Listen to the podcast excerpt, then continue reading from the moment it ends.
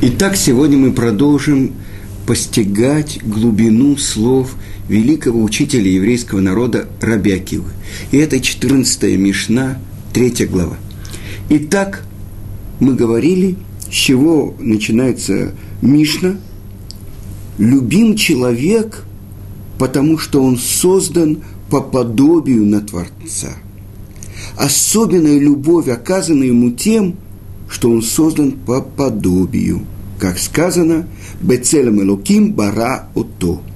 И это вещь, о которой мы говорили на предыдущих уроках, написано в наших книгах, что за 30 дней до того, как душа оставляет человека, когда человек оставляет мир, за 30 дней оставляет его целым – Бецелем Элоким, по подобию на всесильного. Что же это такое целем? Э, мы говорили об этом, и сколько бы мы ни говорили до конца, понять мы не можем. Потому что это цель ми, то есть тень от. То есть э, мы видим некоторое отражение, но постичь того, кто сказал и стал мир – Несомненно, это не в наших руках. Но обратимся к глубоким источникам еврейской мудрости.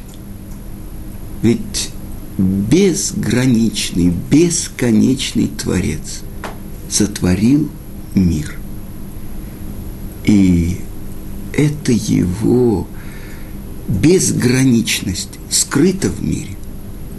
А ведь Творец сотворил мир, чтобы в нем проявиться, чтобы открыться ему. Через кого? Через человека. Итак, как же раскрывается в нашем ограниченном мире это безграничный Творец?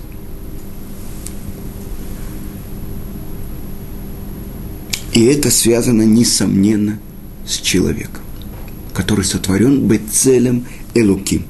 И так сказано – Вехаей олам ната бетохейну. И жизнь вечную посадил, как саженец, нета, в нас. О чем же идет речь? О связи нашего, казалось бы, ограниченного и в пространстве, и во времени мира с безграничным, с бесконечным. Ведь все то, что сотворил Творец, он сотворил, чтобы это было вечно. И только из-за греха человека пришла смерть в мир.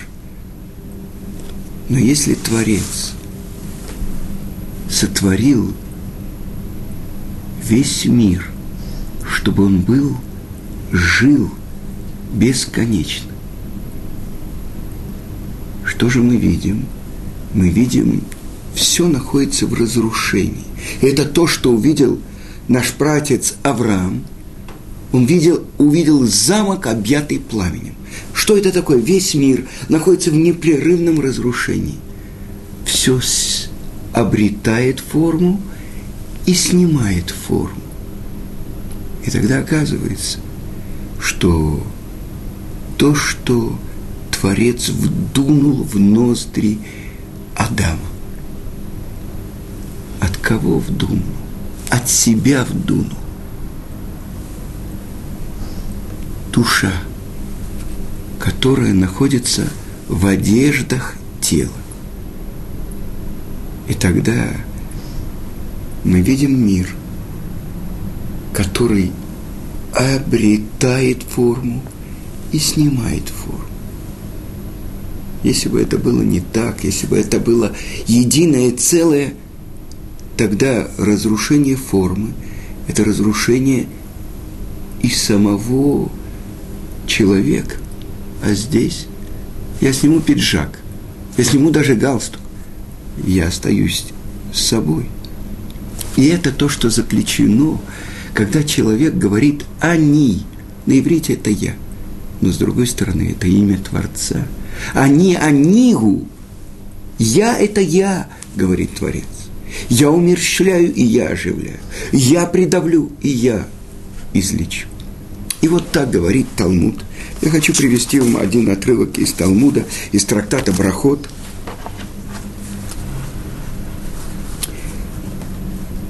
Сказал Раби Шимон бен Пази перед Раби Ушо бен Леви.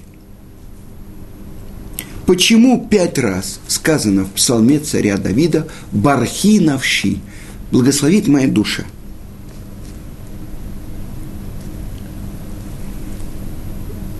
И отвечает он так.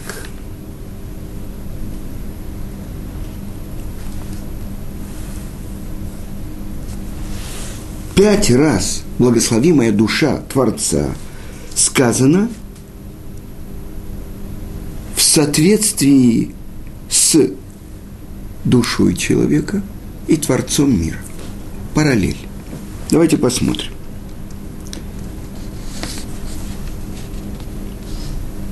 Как Творец наполняет весь мир, так и душа наполняет тело. Как Творец видит, но не видим. Так душа видит, но невидимо. Как Творец дает пропитание всему миру, так и душа дает пропитание телу. Нас учили другому. В здоровом теле здоровый дух. Это так учили греки. А здесь отсюда выходит, что в здоровом духе здоровое тело. Душа питает тело. И это то, что говорит Равхайм Виталь в своей книге «Шарейк душа» ворота святости, что? Есть точное соответствие 248 повелительных заповедей 248 органам тела человека. Потому что так же, как тело человека нуждается каждые 6 часов в еде, в пище, так и душа нуждается, чтобы каждый из, если можно так сказать, органов души получал пищу рука, на которую надевается тфилин, голова, на которую надевается тфилин, тело, на котором мы носим вот эти самые ниточки, цицит. Это все те заповеди, которые оживляют эти органы тела. Тогда это что-то другое. То есть от питания, которое дает душа, живет тело как написано в Талмуде. Идемте дальше. Так же, как Творец Тагор чист, так и душа чиста. И мы говорим с вами о том уровне души, который называется целым Элоким, по подобию на всесильного. Это высший уровень души, который называется Нешама. И оказывается, что даже наши нарушения, которое, в принципе, приводит к тому, что пачкается одежда души. Но она не достигает до того, что называется нешама. То, что мы утром говорим. Элокай нешамаша на татаби тегораи. Творец душа, нешама, которую ты дал мне, она чиста. Ты ее сотворил, ты меня вдунул в меня, и ты в будущем ее возьмешь и она будет стоять перед тобой на суде. То есть наши плохие действия, наши плохие даже мысли и наши плохие слова не дотягиваются до того, до той вершины айсберга, которая называется Нишама, наша душа. Так же, как Творец чист, так чиста наша Нишама, высший уровень. Дальше – так же, как Творец сидит, это называется в Талмуде Бахадрей Хадарим, во внутренностях внутренностей. Так и душа сидит во внутренности внутренностей того, что называется человек. Ведь что мы видим? Сначала мы видим одежды, дальше мы видим лицо, дальше глаза, зеркало души. Но это то, что оживляет вот это соединение максимально духовного нишама и максимально материального тела. Так вот, это то, что сказано, она сидит закрытых в самых больших тайниках. Дальше. И вот мы перечислили пять вещей. Так вот, тот, у кого, та, у кого есть эти пять вещей, придет и прославит того, у кого есть эти пять вещей, то есть своего Творца. Параллель между Нишама, высшим уровнем души человека, и самим Творцом. И если мы посмотрим, движение человека, тень отражает точно движение человека. Но мы уже говорили, что она не может, мы не имеем представления о самом человеке, только о внешнем абресе его. Это то, что отражает тень. Цель – ма. Тень – ма – это вопрос «что?». Целем. То есть о самом Творце – мы не можем знать ничего. Но обратите внимание, мы говорим «творец», мы знаем Его как того, кто сотворил мир. Буре бара брия. Творец сотворил творение. И через творение мы постигаем Творца. Но здесь есть более высокий уровень. Вейпах попав нишмат хаим и вдунул в его ноздри душу живую – от кого вдунул? От себя вдунул. Целям, по подобию. Некоторое подобие. И тогда то, что сказано про Авраама, из себя он постигал Творца. И оказывается, что человек, он соединяет наш ограниченный, трехмерный мир с безграничным Творцом. А что же такое хаим? Жизнь. Нишмат хаим. Душа жизни. Хаим. И приводит Гаон Рамуша Шапира Маян Маим Хаим. Источник живой воды. Источник живой воды, который хотя бы раз в 70 лет не производит новые извержения воды, он называется источник обмана. А хаим, жизнь – это постоянное обновление, постоянная новая вода, которая выходит наружу. Так вот, что такое хаим. Хаим, объясняет это Рамхаль, Раби Муше, Хаим Люцата, это связь с источником жизни. А есть э, книги, в которых Творец называется Хаей Хаим, то есть жизнь жизни. Так что же это такое постоянное обновление? И это то, что называется жизнь человека. Если вчера человек открытие сделал в Торе, а сегодня он живет вчерашним открытием, это как вчерашние воды. А зачем тебе сегодняшний день? Что появилось новое открытие, чтобы человек продвигался по ступенькам своей собственной души – я приведу вам пример. Известный Зигмунд Фрейд, он говорил, он писал в одном своем письме, «Я путешествую в подвалах человека, а на самом деле человек – это огромное здание». Так вот, по ступенькам этого огромного здания, которое называется душа человека, со ступеньки на ступеньки. Вот это то, что заключено даже в этом слове – целям. Человек рождается, некоторое подобие, цель. Дальше он растет. Мы говорили, как растет человек в понимании. Вчера, если я понимал так же, как сегодня, зачем мне жизнь? Это тогда не жизнь, это только повторение. А повторение на иврите это лешанен – повторять.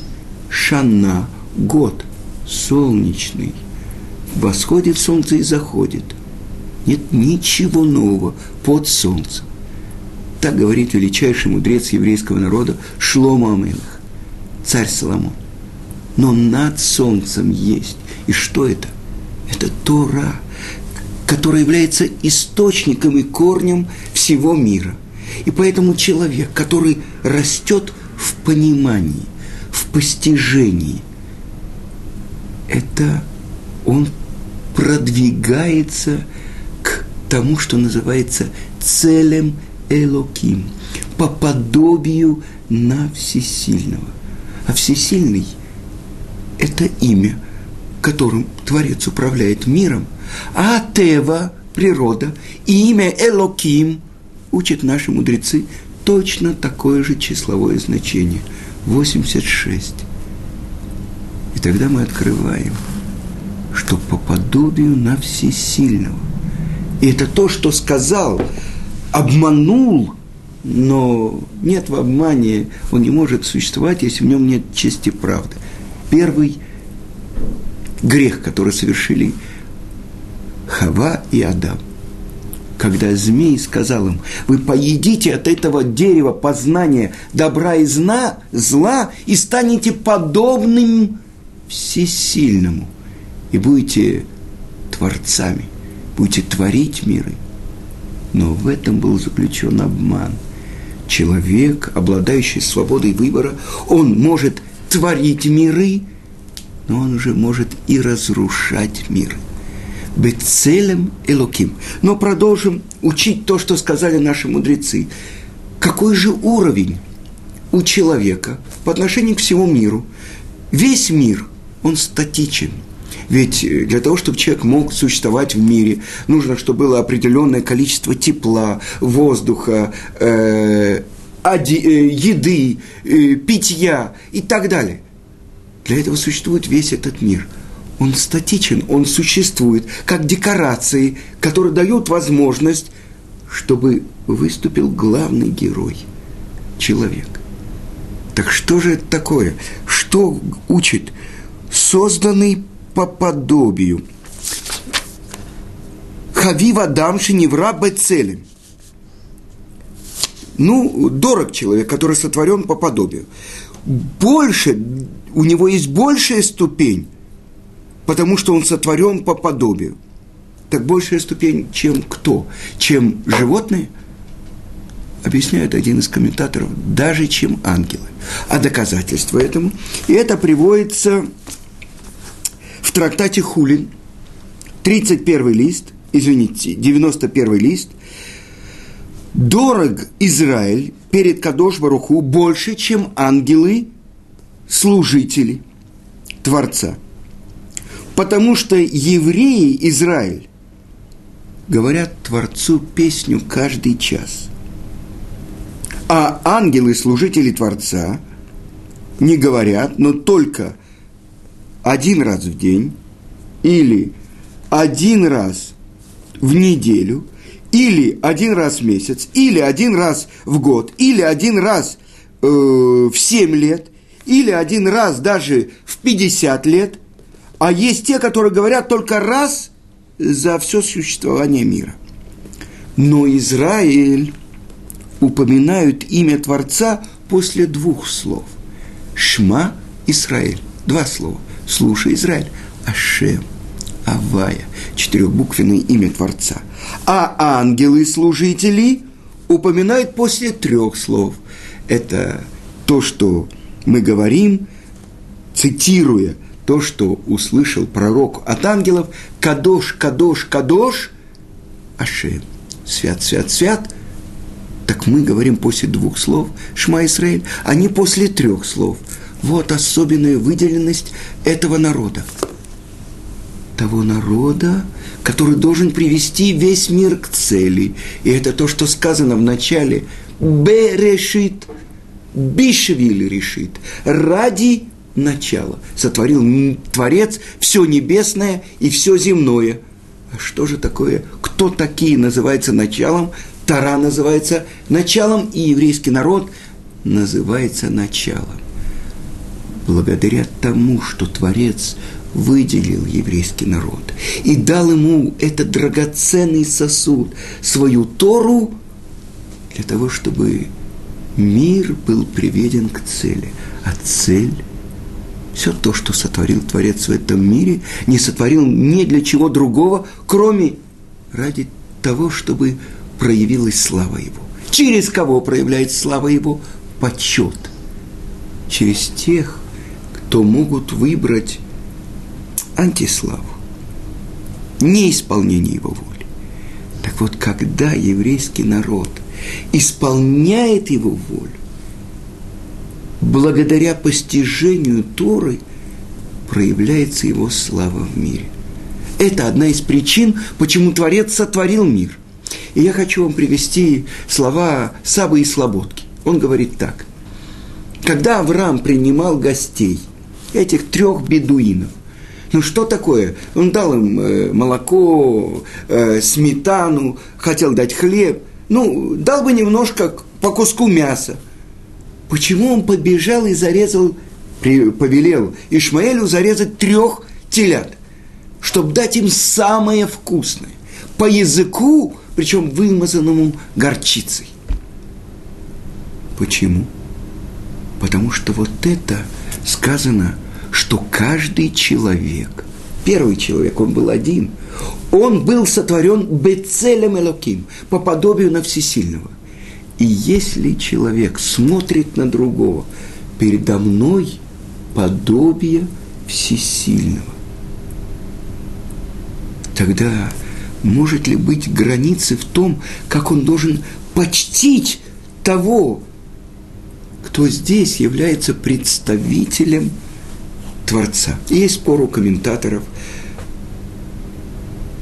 имеет ли отношение это выражение целем Элоким только к евреям или к неевреям тоже. И приводится как доказательство. За убийство любого человека полагается смерть. Если кто-то убьет сына Ноха, одного из 70 народов, тех, кто произошли от Ноха, будет и еврей или не еврей, ему полагается смерть. Почему? Он уничтожил целым и луким из мира.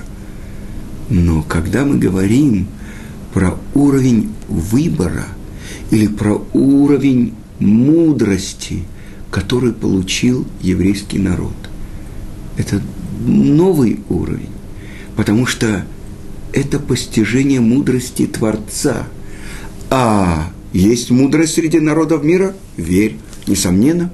Есть лауреаты Нобелевской премии в науке, в искусстве, в литературе и тогда, э, извините за выражение, э, в борьбе за мир. Несомненно, это мудрость, но мудрость человеческая. А здесь идет продвижение по ступенькам постижения мудрости Творца. Ведь это божественная тара, которую начинает ребенок изучать, когда мама несет этого своего ребенка, мальчика с локонами к Рэбе. И она несет большой пирог, на котором есть буквы, вымазанные медом. Буквы, святые буквы еврейского алфавита. Потому что этими буквами записана Святая Тара. Потому что этими святыми буквами, когда Творец их произносил, он творил все то, что сотворено в мире. И когда ребенок в пять лет начинает читать первые строчки Тур, это его продвижение. Потом он учит Мишну, потом он приходит к изучению Талмуда. Он продвигается по ступеням постижения божественной мудрости. С другой стороны, он открывает тот клад, который заложен в нем самом. Так мы видим то, что сделал Авраам Авину. И говорит Талмуд, все то, что делал Авраам Авину, наш пратец Авраам, этим трем бедуинам, это все Творец делал непосредственно для еврейского народа в пустыне – а все то, что он делал через посланника, Творец делал через посланника. Кто же эти три бедуина? Объясняет Талмуд. Это три высших ангела. Михаэль, Габриэль и Рафаэль. Но Авраам Авину видит трех бедуинов. И он говорит, омойте ноги. Почему? Потому что он не хотел, чтобы в его дом приносили что-то, что имеет отношение к идолопоклонству. И он обещает им только э, дам немножко попить, немножко поесть хлеба, а делает самую великолепную трапезу. И когда он это делает, на третий день после обрезания, когда у него вообще нет сил, один из комментаторов объясняет, по-моему, это Саба Микелем, почему Сарай, Сар, узнает про то, что у нее должен родиться сын от бедуинов. Почему ей не сказал Авраам? Ведь он слышал это от Творца. И объясняет это Саба Искелема, то, что после того, как он сделал обрезание всем своим домочадцам, своему сыну Ишмаэлю и самому себе, когда он завершил это, он в изнеможении упал и не мог даже двинуться. И прошло несколько дней. Настолько болезненные эти были дни.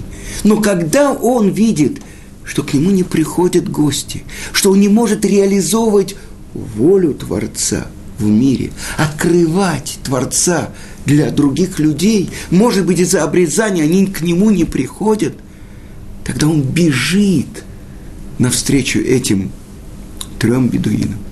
А написано в строчке, он сидит у входа в шатер, потому что жаркий день. И Талмуд объясняет, Творец вынул солнце из его укрытия. Был страшный жар, чтобы не мешали ему гости – но это то, что не дает ему покоя.